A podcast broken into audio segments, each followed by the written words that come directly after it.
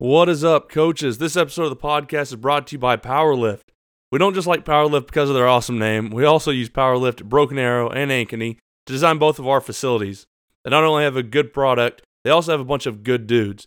They don't come off as those greasy bad car salesmen that you run into a lot of the time.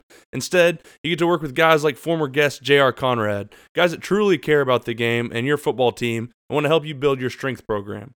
Powerlift is a trusted program that is designed in the University of Oklahoma, University of Iowa, Baylor University, and Mater Dei High School's weight facility just in the last few years, along with many, many more. Let Powerlift take your unique needs and use them to design your state of the art facility. From concept to completion, choose Powerlift. Powerful ideas, powerful results, made in the USA. Go check out Powerlift at power-lift.com.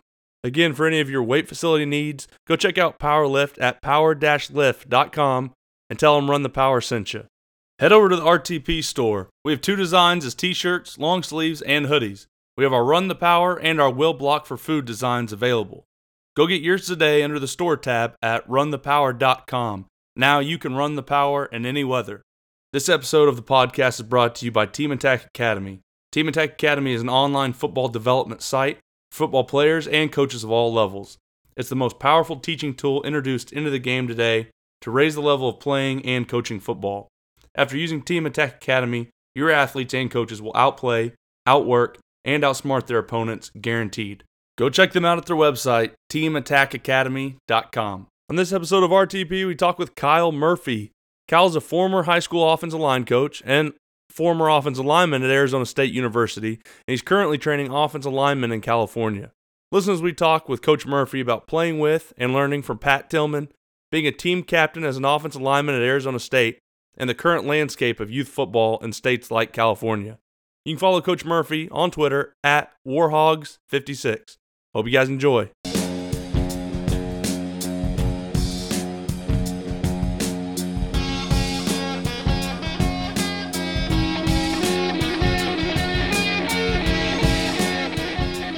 Kind of wanted to start off with you, you know, tell, telling your story, telling your, your, struggle, telling your, your, your experiences at Arizona State, and maybe we can hop into that because I know that was a, a, pretty huge part of uh, you know who you are now as a coach. For sure. Um, so uh, I actually grew up in Portland, Oregon. Uh, I didn't move down to Southern California where I am now. I'm in Huntington Beach uh, until I was 15, um, and then I went to high school, uh, played football where for me, it was a completely different experience. Uh, up in Oregon, it was it was something you did, but it wasn't taken as seriously as it is down here um, in terms of you know year-round training uh, in the weight room. You know they expect you to work out when you know you're playing basketball or other sports. So that was new. But had I not moved, I don't think I would have gotten uh, a scholarship to Arizona State to to play. What's really funny is when I first when when I committed uh, I went out to spring ball and I, uh, excuse me, I went with my dad and uh, I told my offensive line coach and my dad, I said, there's no way I can play here. There's no way. too big, too fast. Like I, cause I was only about 255 uh, coming out of high school. Uh, so I didn't think um, I was going to be able to, you know, play. Uh, and then, you know, we struggled in 94 so I redshirted in 93 and then in 94 we went three and eight. I started a couple games and was a backup. Uh, but then I started my first full year starting was 95. Um, but I actually tore my ACL um, for and missed three games. But again, I was lucky and it healed itself enough to where I didn't have to have it reconstructed, just scoped. Um, and then we went six and five that year just missed a bowl game after we lost to, to U of A, which we were up 14 with seven and a half minutes to go and ended up losing. So that was a killer.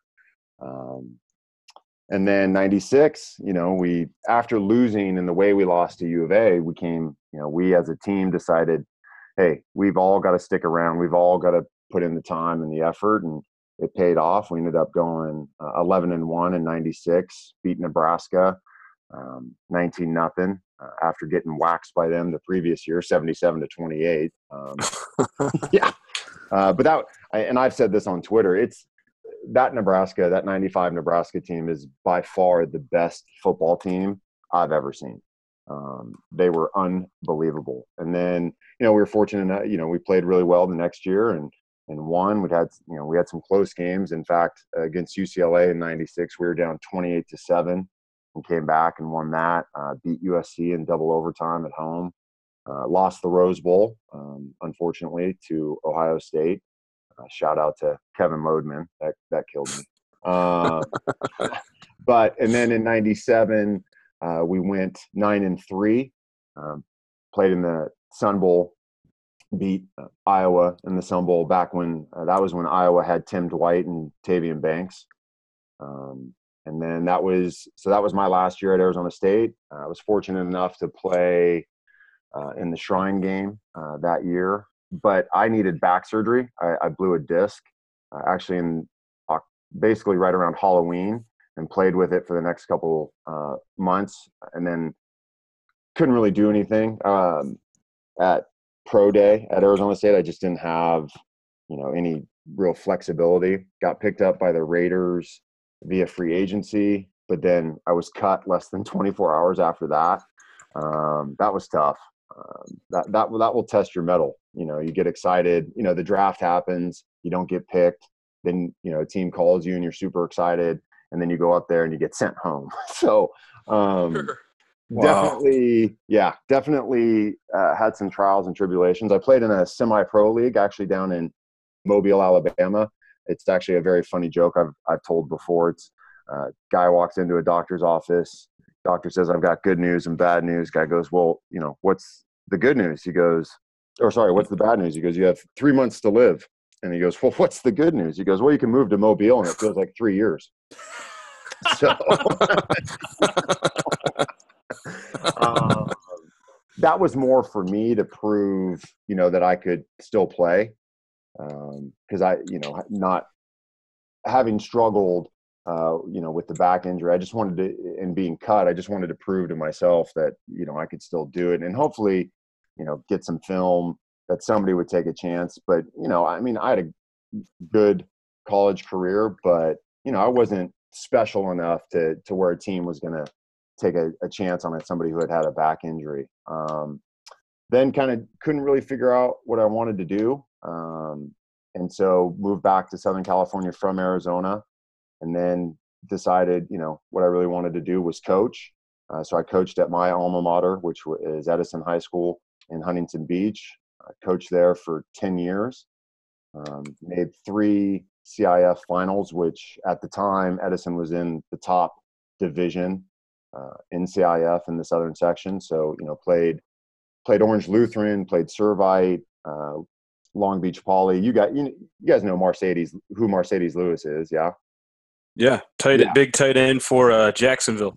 Correct. So that Marcedes was on the Long Beach Poly team that we that I coached against my very first year that we made the finals. I mean, that was Winston Justice, Hershel Dennis, DeSean Jackson was a sophomore.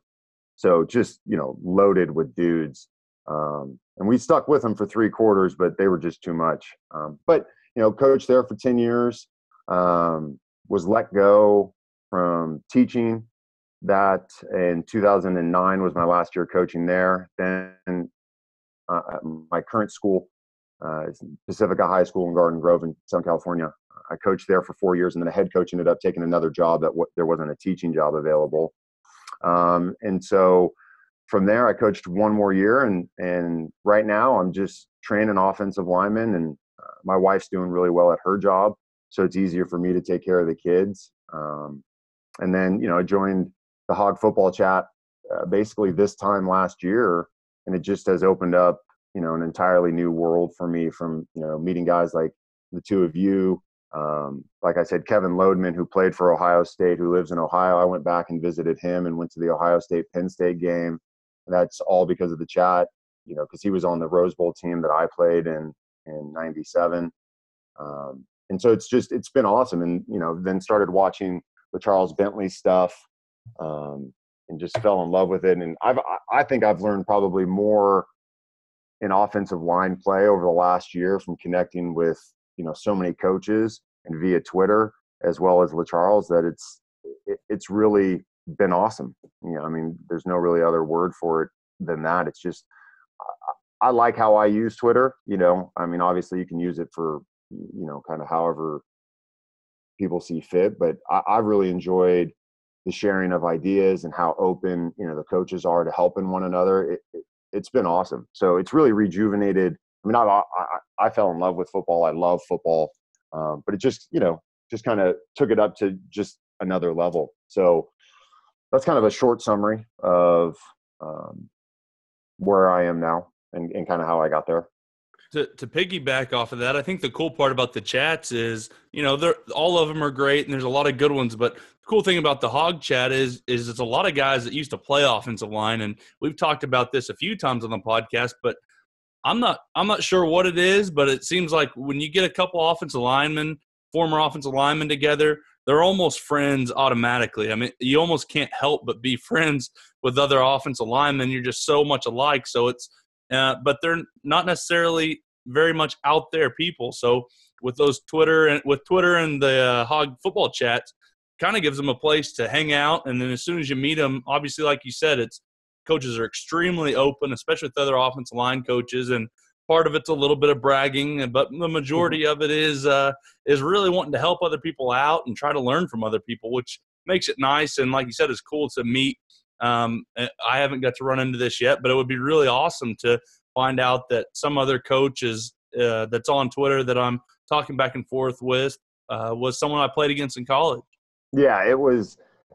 Kevin actually ended up texting me and just you know said, "Hey, are you Kyle Murphy? Were you on Arizona State?" And and and really, to your point, um, I consider him you know a really good friend, and I've only you know talking to him for a year. It's just I, I agree with you. The I think it's the sacrifice, you know, as offensive linemen, you know, what our job is and what we really enjoy doing is watching other people succeed, you know, um, and then how that piggybacks as you onto the team. Um, and and we are selfless, and I think that selflessness carries over into discussions where people are, you know, willing to share ideas. But it is there, there's just something different about offensive linemen, right? You know, you're a unit. Um, you can't have success without the you know the guy to your to your right and left, and, and that bond carries over. I mean, some of my you know best friends are still the offensive linemen I played with at Arizona State. So I feel incredibly fortunate to be in that fraternity and to have had some success and then to continue to meet other offensive line coaches and, and hear their ideas and kind of you know how they've been successful it's it's been really exciting and it i think the thing that i like about it most is what you said is that you almost instantly become friends almost you know and it doesn't matter it's you know what whether you know whether you're living in nebraska or new york or florida or california you know that that distance doesn't mean a lot it's almost it's an instant connection. And then i'm excited because i'm going uh, out to arizona and to LeCharles's facility in a couple weeks eh, you know, and I'm just really excited not only one to learn from him and meet him and his crew, but also to meet all the you know offensive line guys that are going to be there that I've talked with via Twitter. So it's great. It's it's nice to to have those relationships build quickly.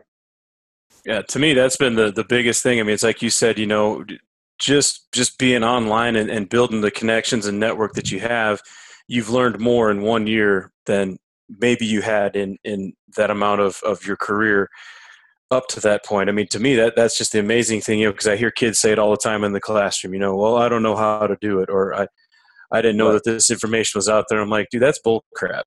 You know, you have access to so many resources out there, and and so many people, and and just doing this podcast for a month. The, the number of people we've talked to, the amount of knowledge that we've been able to receive, and the, the people that we've already helped, it, to me, it's almost overwhelming. I mean, it's been unbelievable, and I, I, would help any of these people out, and some of them I've never even met.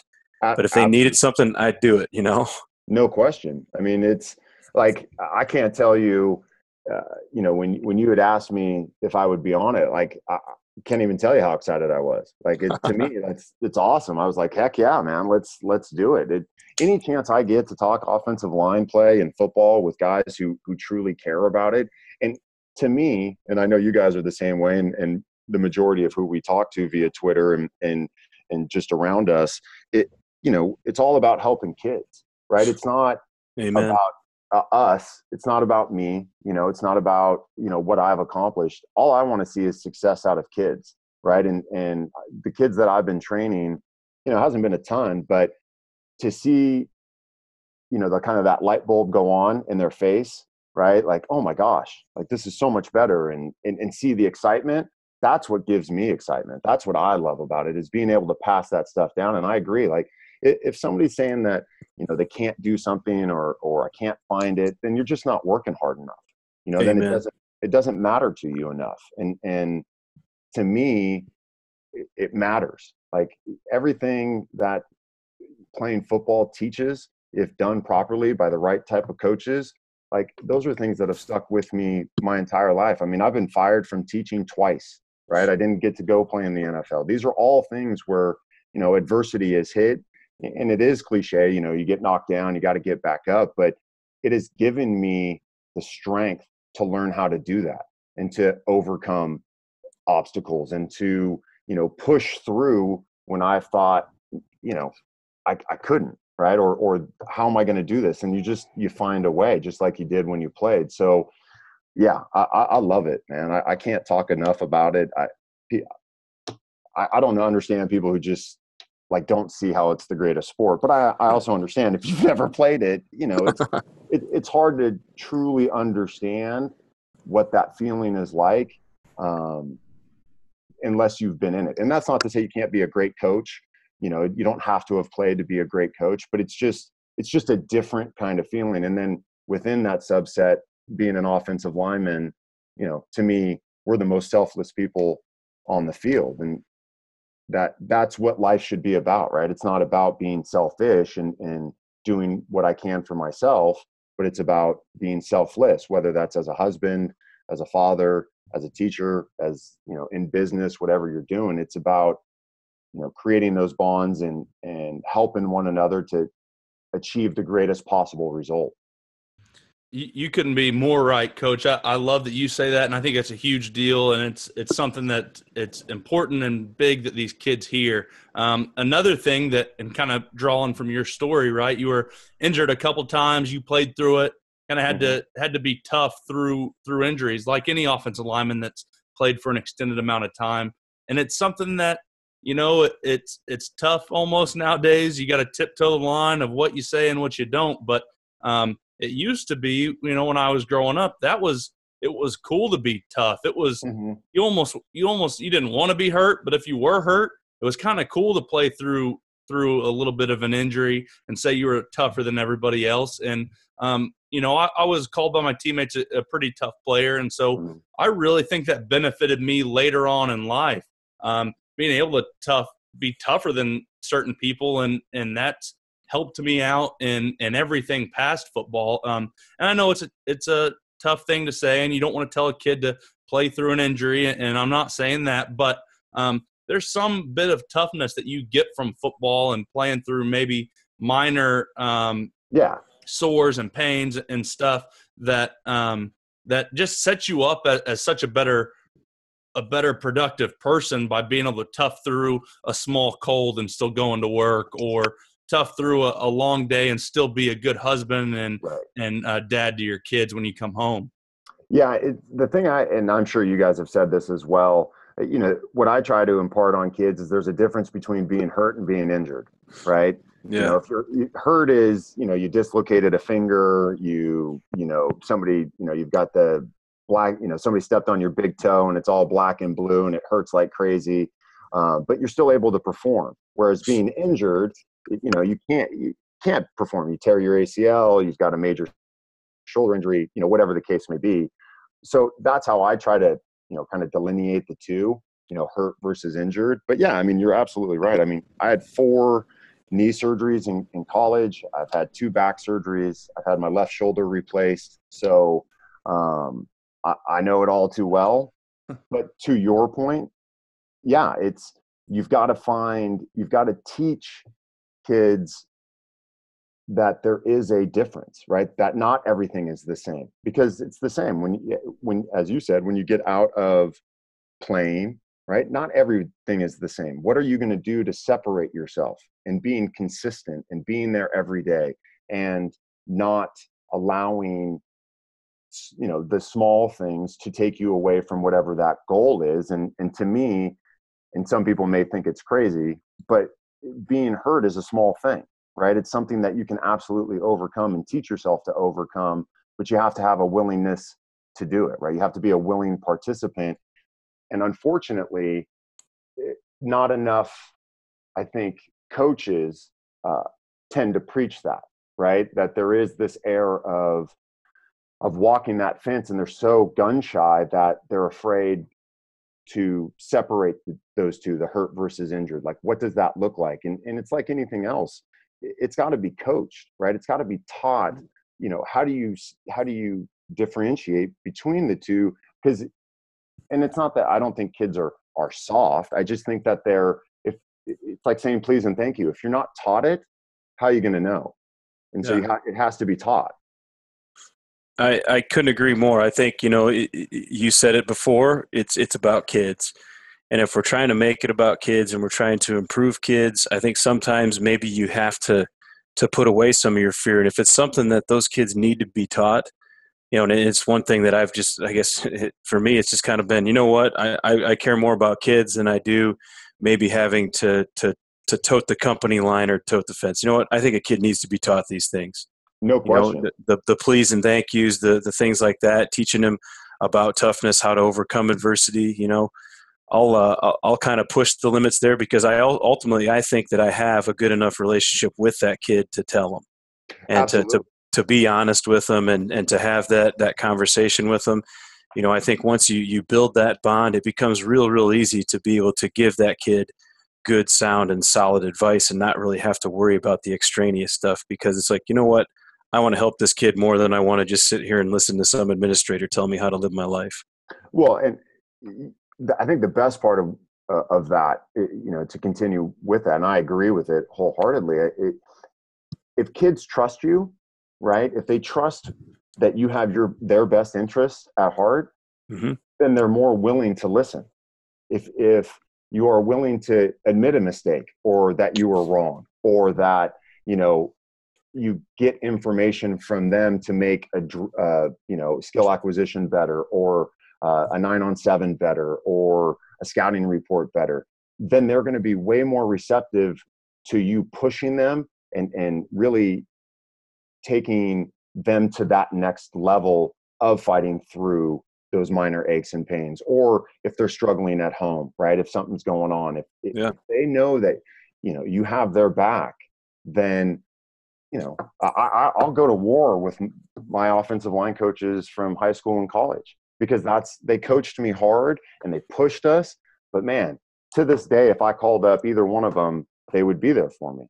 And that to me, you can get away with. I don't I don't like that because it makes it seem as if we're you know hiding something. But you can push that line in terms of you know what other coaches may think is or is not acceptable if the players truly believe you're in it for them.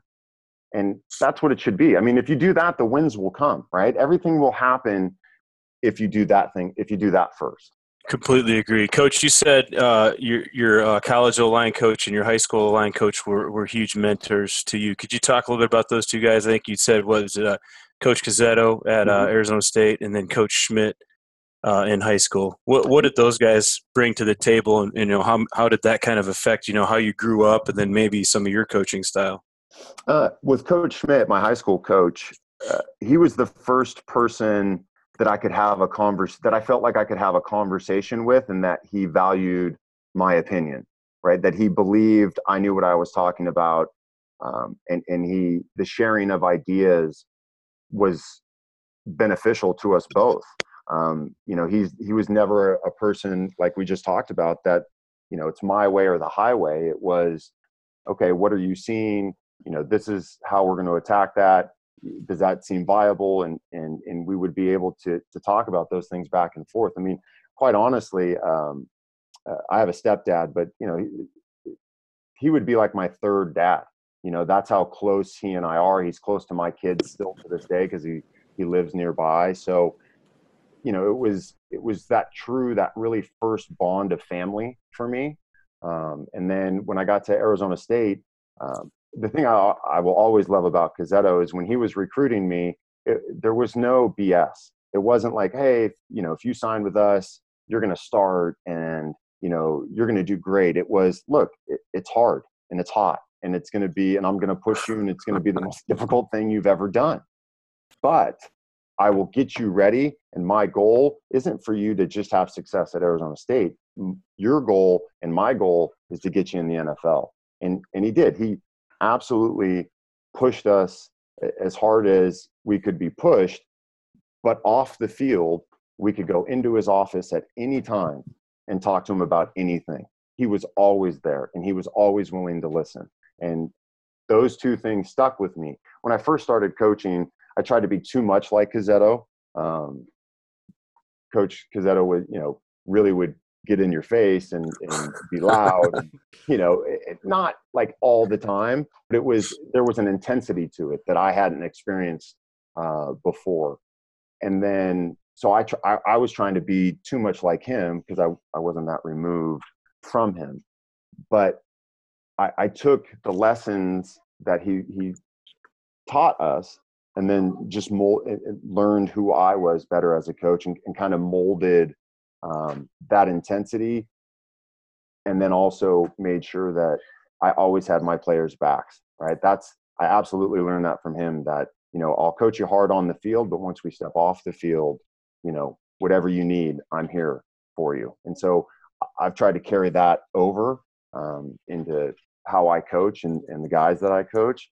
But both of them were huge influences, just not only as me as a football player, but just as a person, right? The, how do I act? What's the, you know, how do I do this? You know, what's the right way to be, not only with my players, but just in life, right? And that built upon the foundation that my parents gave me.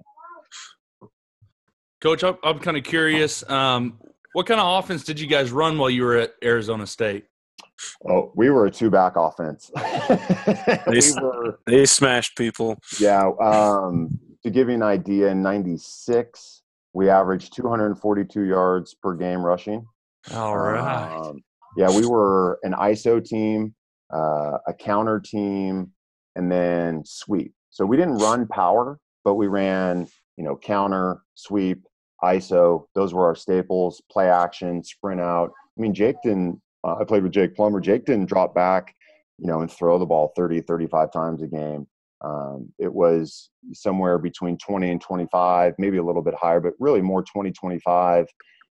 But we were, you know, we had three, four running backs. So we were, we're going to run the football and we're going to run it right down your throat. And either you're going to stop us or you're not. And ultimately, in 96, not very many people could stop us that's a fun feeling to have. I, we, we kind of run, we run, you know, and when I was in college, we were spread, throw it around all, mm-hmm. all over the yard. And now where I coach, we're, we're in the I and, and we're running power and counter and, and stuff. And for whatever reason, it's just a little bit more fun when you, when you really get after someone and, and they just can't stop you and you impose your will on them and win a game like that. Just a little bit more fun. Well, no question. Uh, so for as, for as great as 96 was and, and you know great wins. We beat U of A 56 to 14. We beat Nebraska. The things that I've already talked about. One of the my favorite games of my career was the 97 Sun Bowl playing Iowa. Uh, so our starting quarterback ended up uh, Jake had graduated and we had a redshirt freshman who blew out his knee in the U of A game, the last regular season game. And so we had our backup quarterback playing in the Sun Bowl. We threw the ball. We had 72 plays 11 of them were throws, 61 were runs. And we just, we beat them 17 7. And they, are running back, our starting running back had 169 yards rushing. You know, they just, they couldn't, they couldn't get stops, enough stops to, to, to do anything. It, it was one of the best games that I still uh, remember. It was amazing. I, I love it. Um, and then when I started coaching, we were actually a two back team at Edison and then ended up moving more to a spread because our, our quarterback was like 5'11. So we ended up, you know, spreading the field and doing all that. And, and they've stayed uh, in that spread uh, for the majority of, uh, um, since then. Um, but yeah, we were a, a two back smash mouth play action team, and then you know Jake being special just you know would make things happen. it's always nice to have those guys. Oh I, yeah, I've I've met Snake a couple times. He's actually really good buddies with with Coach Mullaney uh, on on our side. So oh nice. You, you talk about I mean what what an interesting dude, but I mean as an offensive lineman, how how nice is it to have you know a quarterback that's not some prima donna dude, but kind of one of the guys. It seems like you know is is going to be tough, is going to go make plays, is going to be an encourager and a leader in that huddle. Talk a little bit about kind of his style when you when you played with him and having a QB like that. Well, we both came in in '93, and I redshirted, and then he ended up getting the starting job um, a little less than midway through because our starting quarterback had gotten hurt, and so I didn't really get to spend a lot of time with him as a freshman. Um, but then when I first uh, when I was getting rotated in in '94 and really got to listen to him in the huddle and, and just look at him, and you saw the focus on his face and how important it was for him to do well, but not him personally, just the offense to do well because he knew he was, you know, the quote unquote captain of that offense. It, it, it for as competitive as I am and was, he is one of the most competitive people I've ever met in my life. Um, he would play, you know, full court, man to man defense, uh, just playing rec basketball um, you know, he grew up with two older brothers, so he'd play handball and racquetball, and you know, and everything he did was competing against his older brothers. So I, I learned from him how to be more competitive, and I didn't think that was possible from where I was. But then also how to focus it, right? Not to be that way all the time per se. And he was. He was just, and he still is. He's just, he's one of the guys. You know, he yeah. doesn't look at himself as oh i'm the quarterback and i'm more special or you know you guys have to you know do everything that i say and this and that. He just he ingratiated himself to those you know that worked to protect him and to make him you know what he would say look good you know the receivers and the running backs and all of that. He he was a part of the offense. He didn't see himself as the quarterback of the offense. He just he was a cog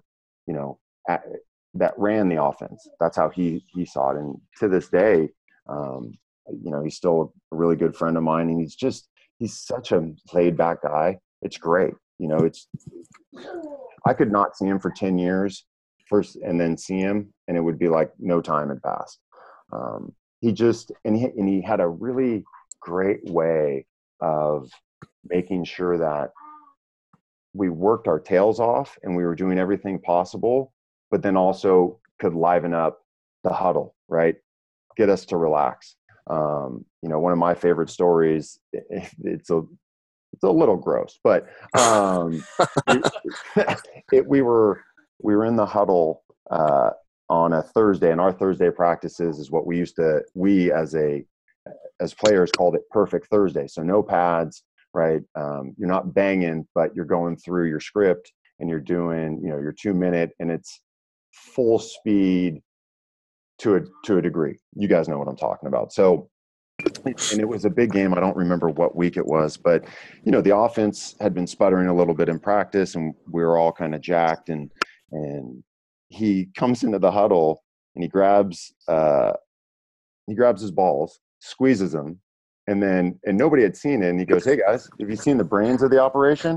oh, but it's just and it's it just totally made everybody crack up and relax right? He just had a, he just had a great way and i'm sure he'll kill me for telling that story but um, you know, he just had a great way of you know knowing what buttons we needed pushed. When we needed when he needed to get in our face he would and then when he when he saw that we needed to you know calm down and relax he he knew how to do that as well. So I learned a lot from him, and not when I was in it, I didn't realize I was learning a lot from him. If that makes sense. Yeah.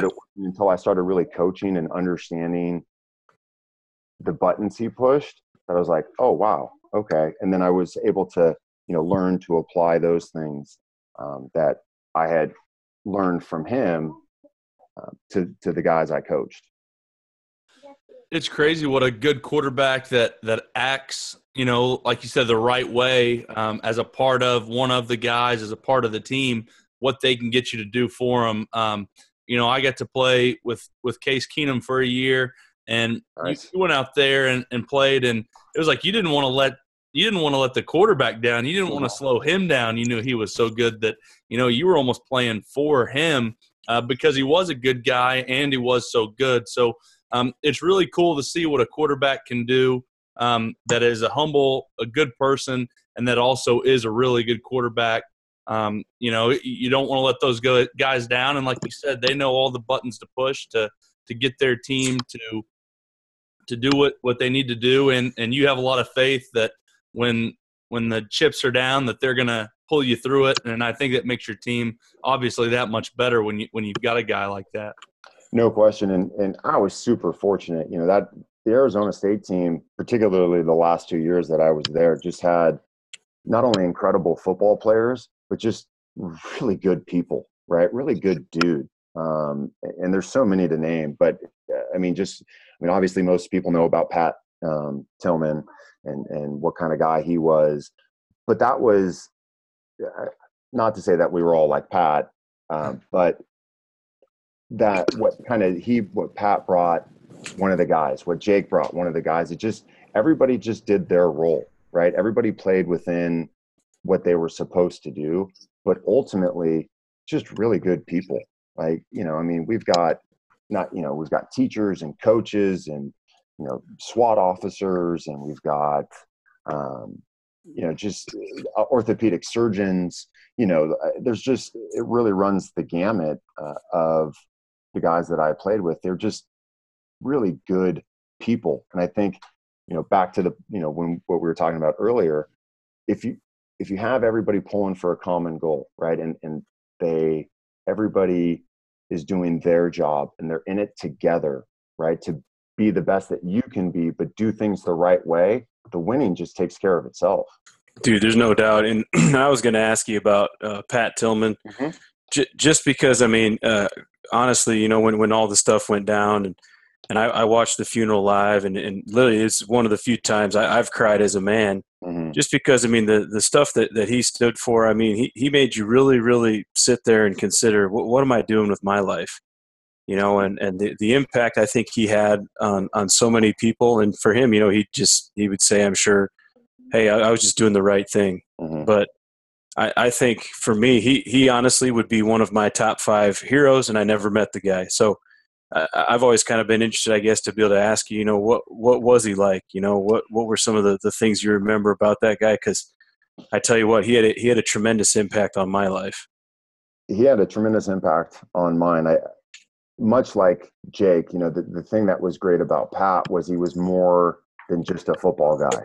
You know, he was he graduated in three and a half years. He would he uh, when we would travel for away games, he would have a massive. He had this big book of of quotes that he would read through. You know, he was incredibly well read, um, but at the same time, like when you hung out with him, he was just one of the guys. He was, you know, he would like us swear all the time and you know just be a dude right be a 18 19 20 year old guy but the relentlessness that he went after what he wanted was something that i was just like i've never seen anything like that before. Um, he just he had things he wanted to accomplish and when he set his mind to something that's what he was going to do. And i think the greatest thing about pat you know yes his courage yes, his uh, willingness to help others, uh, but he never made you feel that you had to be like him, right? Be the best version of yourself, whatever that is. You know, you don't have to be like me, right? Just be the best version of yourself. Um, it was really hard for me because uh, he passed away in 2004, uh, April 22nd. I was actually married on May 1st so of that year. Um, I actually didn't get to go to the funeral because uh, I was on my honeymoon. Um, I, I, seriously contemplated not going, um, but obviously uh, we had already had things booked and and, and whatnot. Um, but I, I remember exactly where I was when I found out. I was driving um, to work I heard it on the radio, and I was just stunned. You know, um, and even to this day, there are certain things, you know, certain military things that I see that I'll break down and cry because you know it's for me. You know, I lost a friend. You know, somebody mm-hmm. that uh, was meant a lot to me. You know, just that friendship. I mean, uh, to this day in my phone, I, I, have his phone number. You know, I won't ever get rid of it, just because I, I, just can't. You know, I just I, I refuse to do that. And and because um, of the great things he did, I've been you know super fortunate uh, to be uh, to be a, alongside of him for some of the things that have taken place at Arizona State. So um, and, and I don't talk about this a lot because I, I think you guys would agree as offensive linemen, we don't necessarily talk about ourselves. That's just kind of how it is. Right. Um, but mm-hmm. my my avid my Twitter avatar is actually uh, a picture of our captain's pick um, from 1997. That's now forever on the new football facility. So that's that's the wall leading to the field. Oh. Um, yeah, it's pretty sweet. Um, you know, and and look, they they put it there obviously because of of Pat. Pat's front and center, and, and rightfully so.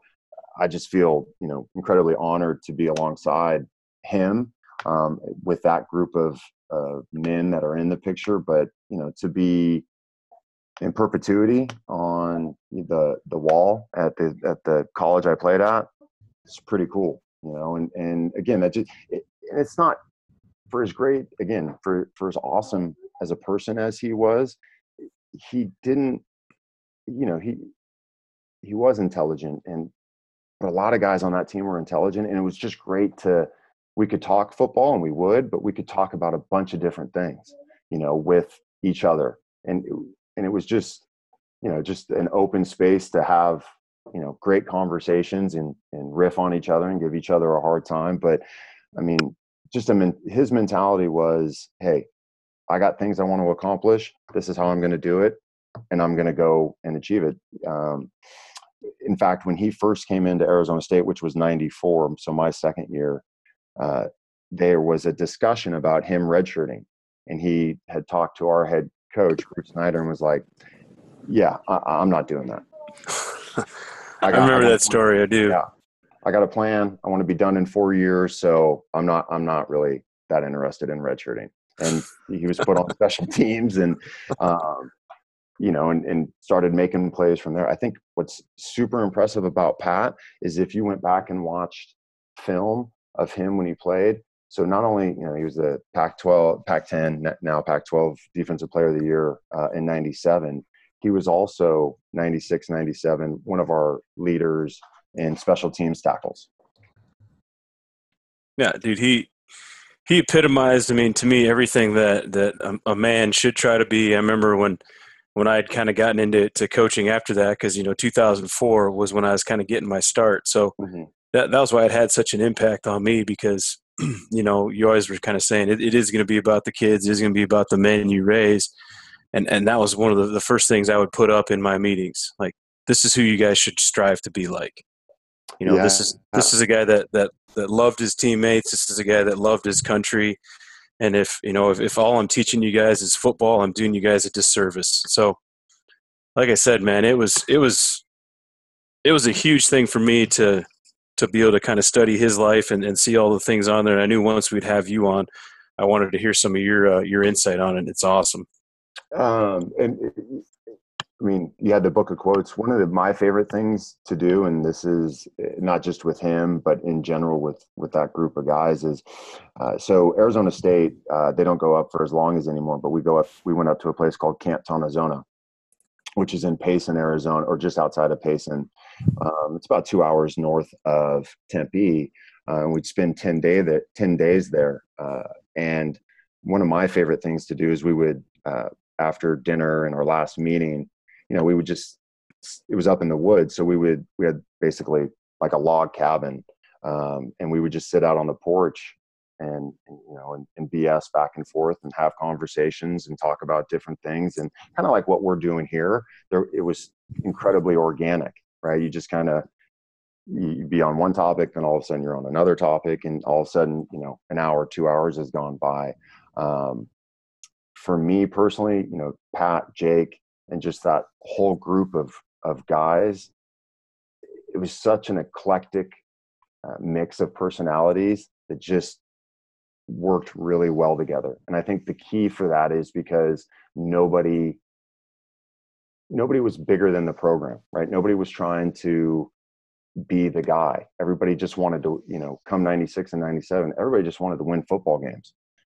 And then it, they're all, uh, you know, smart guys on top of it. So it, it was great to be around other guys that while football is important and it's something that they love to do, they had other things that mattered to them rather than just football.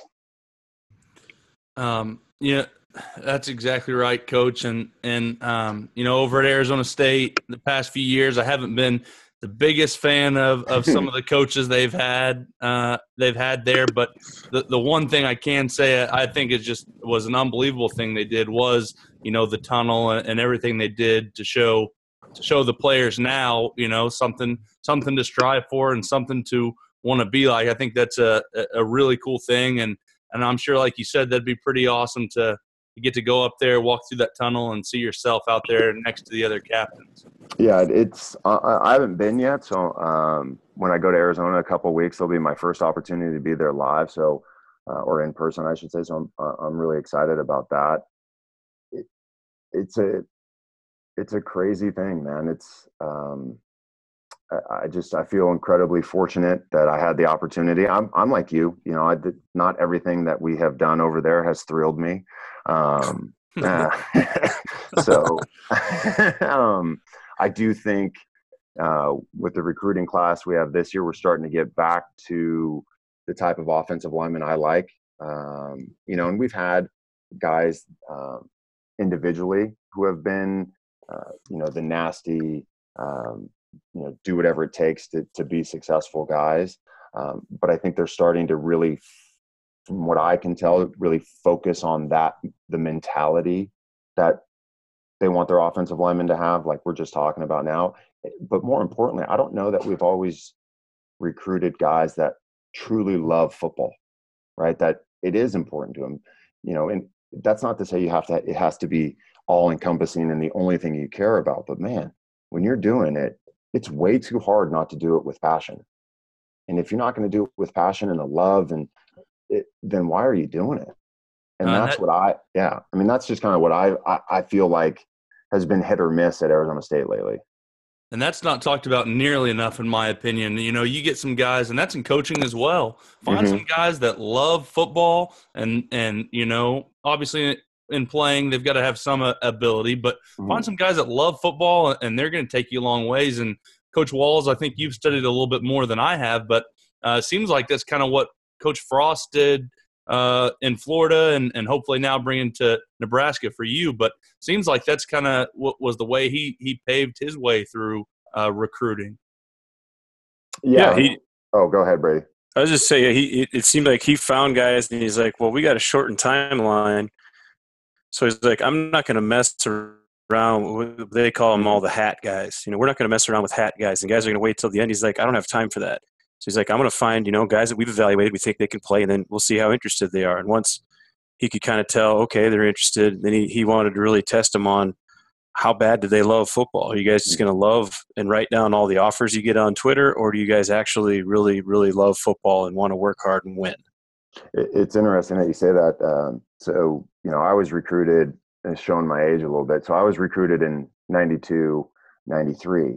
Um, and Cazzetto uh, I used to, I asked him once, you know, we got, when I got to Arizona State, you know, hey, when I got a little bit older, obviously not when I was a, a freshman, I kept my mouth shut when I was. A, probably. Uh, no, it, try, I, the stories I could tell you about some of the funny quotes that that guy has said is unbelievable, as I'm sure we all have them.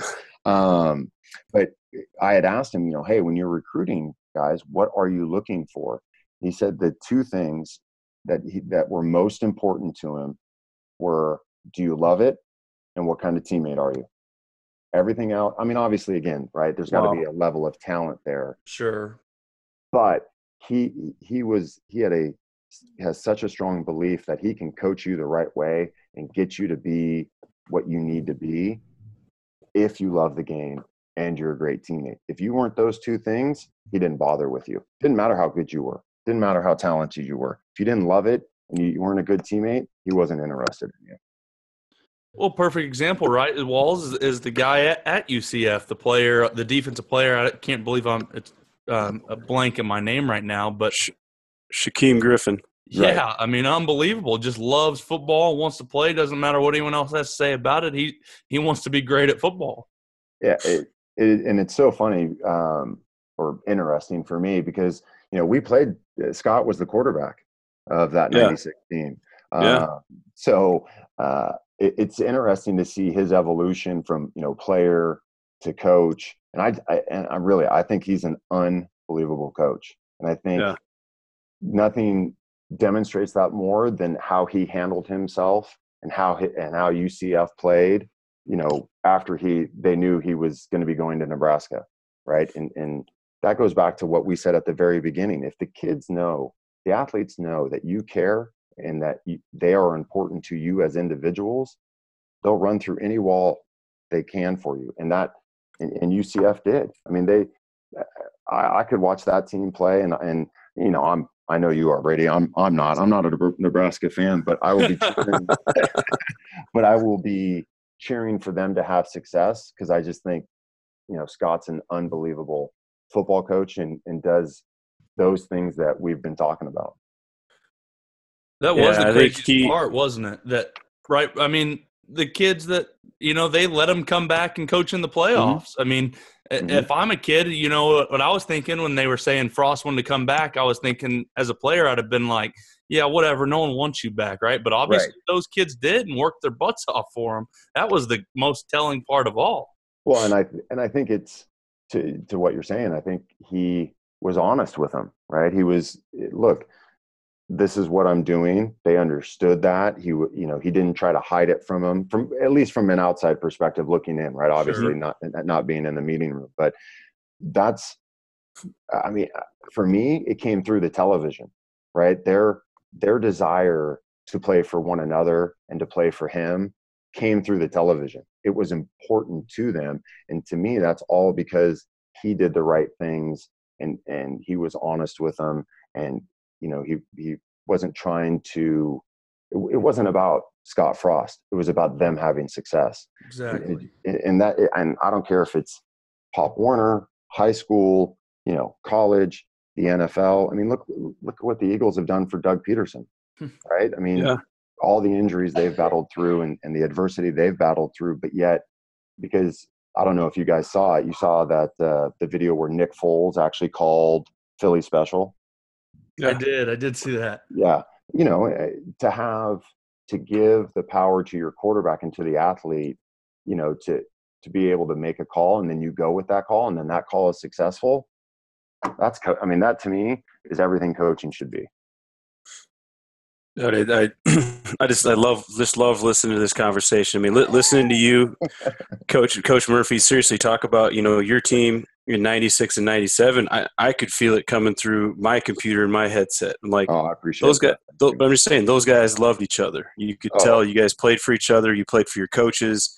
All that stuff comes together in the perfect mix. You know talking about frost at ucf it all comes together in that that perfect mix. And i mean to me that that's the the passion and that feeling that keeps you coming back as a coach. You know getting a group of people to all buy into one thing and then ultimately seeing it pay off it's awesome. It's yeah. I mean, the, the word that you said that I, I will forever agree with is love.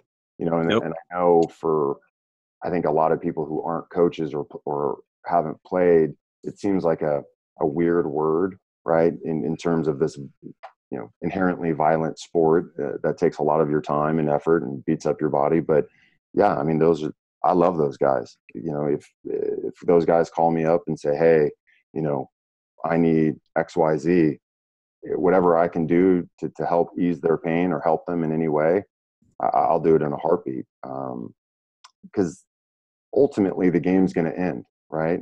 Uh, the game, the games are going to end. So, what, what's what are you trying to accomplish and and you know for me and for those guys it was about building that family building that brotherhood and then that brotherhood you know has obviously offshooted you know talking to you guys talking to other coaches and and being with like-minded people that care about kids that are trying to improve society through football. I mean that that i don't know I, I don't know how people who don't watch like people who don't like sports like uh, it's hard for me to even fathom. Right it's just been such a big part of my life and as we talked about it again at the beginning is all the lessons it taught me. That you know again i don't remember every win or every practice but i remember the feeling right? I mean one of the things we used to do at arizona state is this was before you know a dynamic warm up where you're you know moving and stretching. We would sit uh, and as we were stretching uh, our wide receiver's name is kenny mitchell uh, would sing um, uh, uh, "Tainted Love." You guys know that song? Yeah. Oh yeah.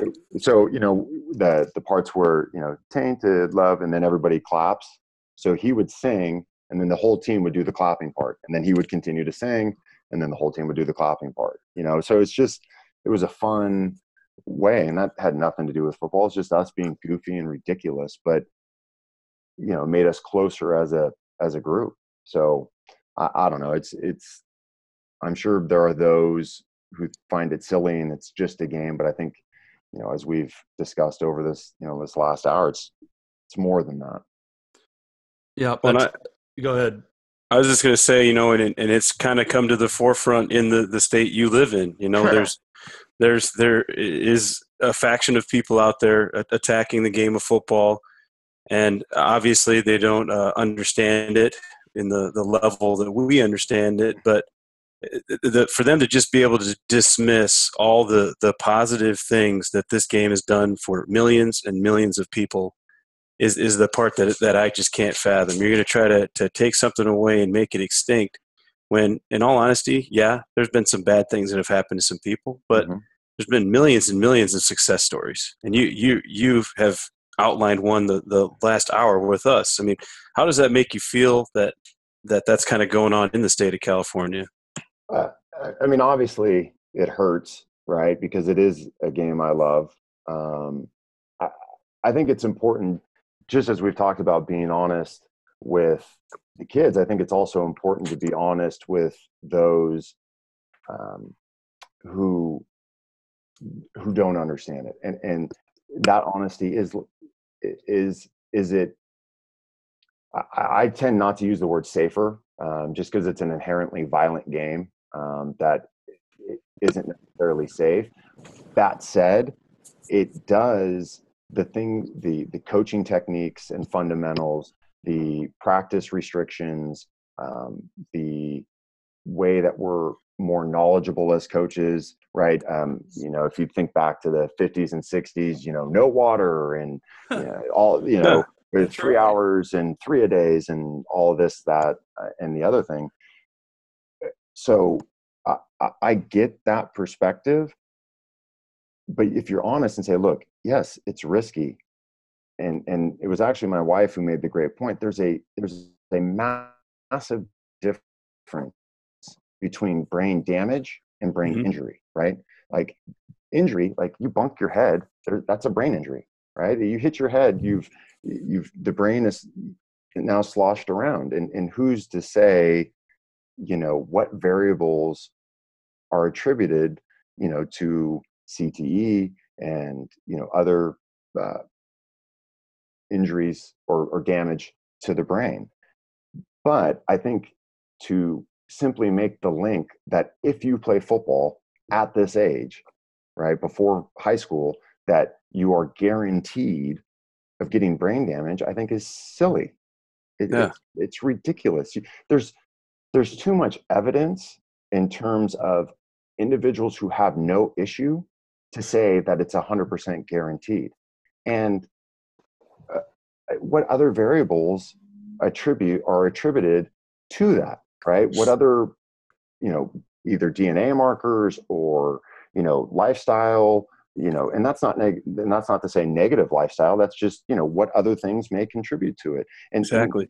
And things don't get better by simply banning them, right? Just because you ban something doesn't mean it's going to improve. I mean, eh, maybe not the best analogy, but prohibition was banned, right? Alcohol was banned, right? yeah. That, and, and, people will find ways around it. And, and with football, I think if you were to ban it, then people are going to find other ways within football to play it. What we want is more education. And if more trainers and better uh, officials and make sure the coaches are teaching the you know the right techniques and fundamentals not just say okay well you're not going to play anything until you're 14 and now the first time you're going to tackle as a freshman like it, eh, that's got to be up to the parent i mean i, I didn't play till eighth grade because my mom was scared of it and then I just got to be too big to where I couldn't really mom, play. Mom, I'm playing too bad. well, the story behind that is, is I was actually playing soccer uh, in in one game, and I, the, somebody kicked the ball directly in my face on purpose on a face off. And then so the next time we played that team, that same person went up for a header, and I threw him down by the face. So. I think it was a clear indication that it's time for uh, Kyle to play a different sport, um, and football would be that. But I mean, let's let's work together, right? Let's work together to make it uh, to put things in place so that we can, as much as possible, eliminate um, the brain damage. Right? It's still yeah. risky, and it's still going to be risky. But you know, as we, again, as we've talked about, I've had seven surgeries, and and I don't feel any effects in my brain. I don't feel like um, I'm not uh, that it's I'm altered in that way.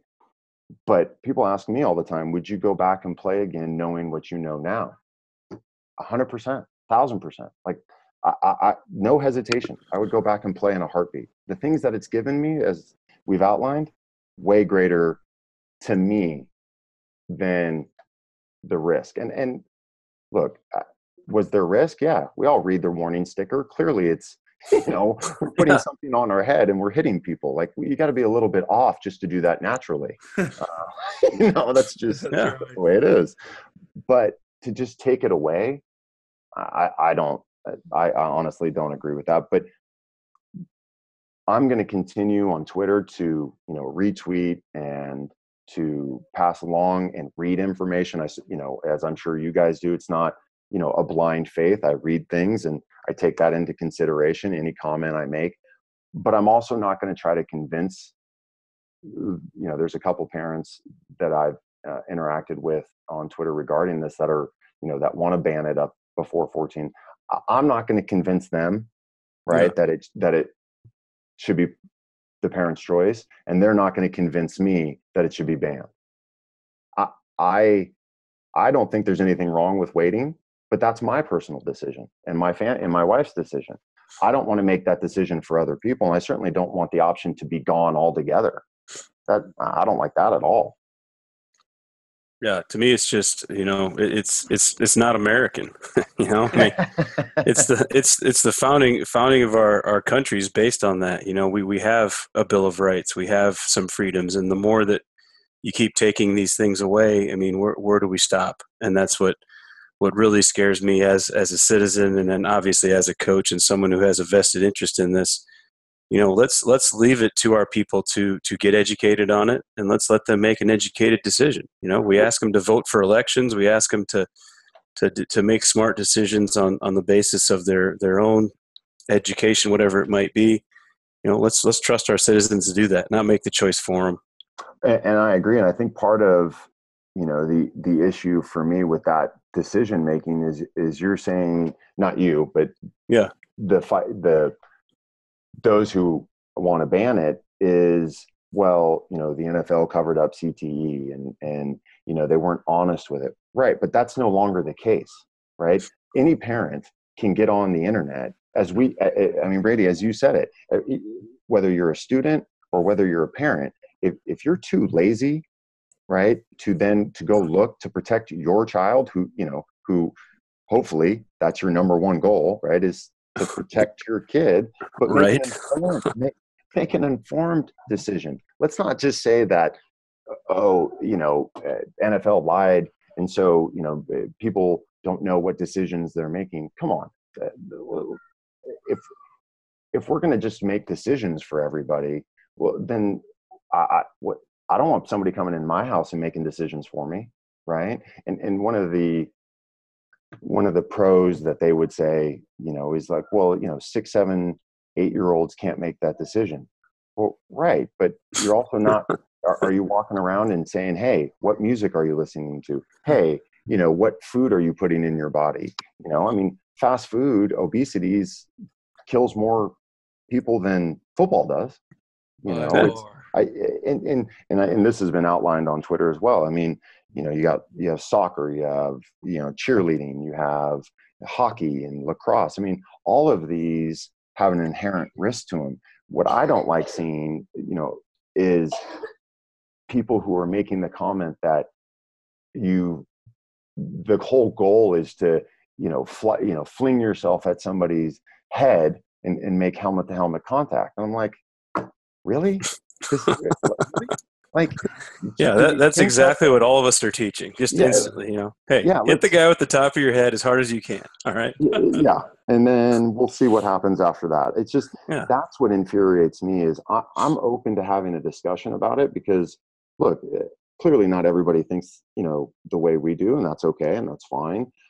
But if the answer is simply to ban rather than to have an honest discussion then i'm, I'm not going to engage in that in trying to convince people otherwise and, and it's on both sides right it's we we as coaches have to be willing to have the conversation you mm-hmm. know uh, taking emotion out of it to some degree just as those who want to ban it in my opinion, need to listen to coaches and take the emotion out of it. It's just, it's hard, right? It, two of the parents I've seen are two moms who have lost their kids. Well, you have intrinsic bias there, right? Yeah. It, there's, and it's, and it's not something that they're necessarily, you know, going in and saying, I, you know, I have this bias, but look, you lose a kid, that alters you, right? I, and I've been obviously very lucky. I you know I have two kids and they're healthy, and I feel very fortunate about that. But like if something were to happen to them, uh, I, that's going to change how I feel, and there is a bias attached with that. That's why you know I, we're not going to convince you know those moms that under 14 is a good idea. They've lost their kids, and and that's awful, right? There's there's that's just awful. But at the same time, I don't, I think more education is what's necessary. Share your story. And maybe that makes a parent decide not to play football. That's okay too. And I think that's mm-hmm. where we have to be as coaches, because I've had uh, kids on campus who will say, I bet you want everybody to play football. And I look at them, I go, no, I no. don't. I don't want everybody to play football. I go, no. it's, it's really hard, right? And it takes a lot of work and a lot of effort. I said, I only want those who who want to play. And if a parent decides, hey, I don't want my kid to play football, uh, okay, I don't it's necessarily fine. agree with that decision, but that's their right to make it as a parent. You know, but let's be as as we've talked about, let's be informed. Let's not just go off of emotion and let's, you know, it, it make these proclamations that if you play football, you're going to have brain damage. Like that uh, that infuriates me more than anything.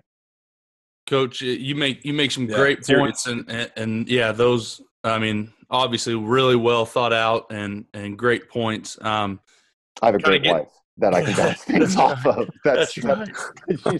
that helps a lot, doesn't it? A much smarter person. um, kind of starting to wrap it up a little bit, yeah. getting uh, a little bit late for us in the in the uh, central time zone. Uh, um, uh, just trying to giving you a, a, little bit of, of an own plug, your own plug. I know you said that you were working with offensive linemen now. Mm-hmm. Um, what are you doing with that? Uh, where you guys set up, and, and, and what are you doing? Um, uh, I don't have a facility. Um, what I do right now uh, is I've been helping out uh, uh, Tom Blazer. Tom is on Twitter at uh, Senior Blazer. He's the offensive line coach at Cypress High School in Cypress, California uh, just probably about like 10, 15 minutes from where my uh, school is that I teach at.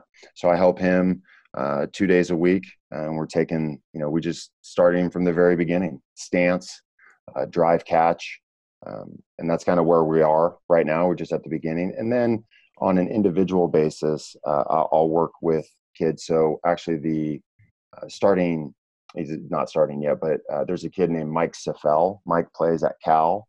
Uh, he's number 53. Uh, I've worked with I worked with him from last January. Oh, I've known him for two years, but from last January to June before he left. So uh, I worked with him one on one, and then uh, I, one of the guys I played with at Arizona State, I'm working with his son. Um, and, and same idea, just working, you know, from the very beginning, the very foundation of stance, uh, drive catch, and then you know just build off of that. Um, so I'm working. It's more of an individual basis because of the kids that my my own kids uh, are eight and five, and I take care. I get them in the afternoon because of my wife's uh, job, um, and, and, so my goal, hopefully, is I, I would like down the road to have to train kids full time um, but we'll see how it goes. Uh, I enjoy uh, the training allows me to keep my toe in coaching, but not have to expend all the time, you know, of right. practices and uh, off season and that. So, but I really enjoy it. I mean, it's again watching kids have that light bulb come on and see it in their face and just really excited about learning more. Man, that's that's everything. So um, that's kind of what I'm doing. Well, Coach, man, it's been a it's been a joy having you on, and oh, I, I, think anyone I think anyone would be uh, be lucky to work with you. Like I said, you you can just really feel your your passion, your excitement, you know, your your desire to to go and, and learn other things and meet new people. I think uh, a lot of kids out there in in the uh, California area would really really benefit working with you. So it's been a joy having you on, man. Oh, I really appreciate it, guys. I mean, I'm happy that you guys started the podcast. I'm happy it's doing so well. Uh, I'm happy to have you know first met you on Twitter and now uh, getting to talk to you. So um, anything I can ever do for you guys, don't hesitate. Uh, if you ever come out to SoCal, please make sure you let me know because I'd love to to catch up and and talk in person. But uh, I really appreciate the opportunity, guys. And that's going to do it for this episode of RTP. We want to again thank our sponsors, Powerlift, Audible, Team Attack Academy. Help grow our community by telling other coaches about Run the Power.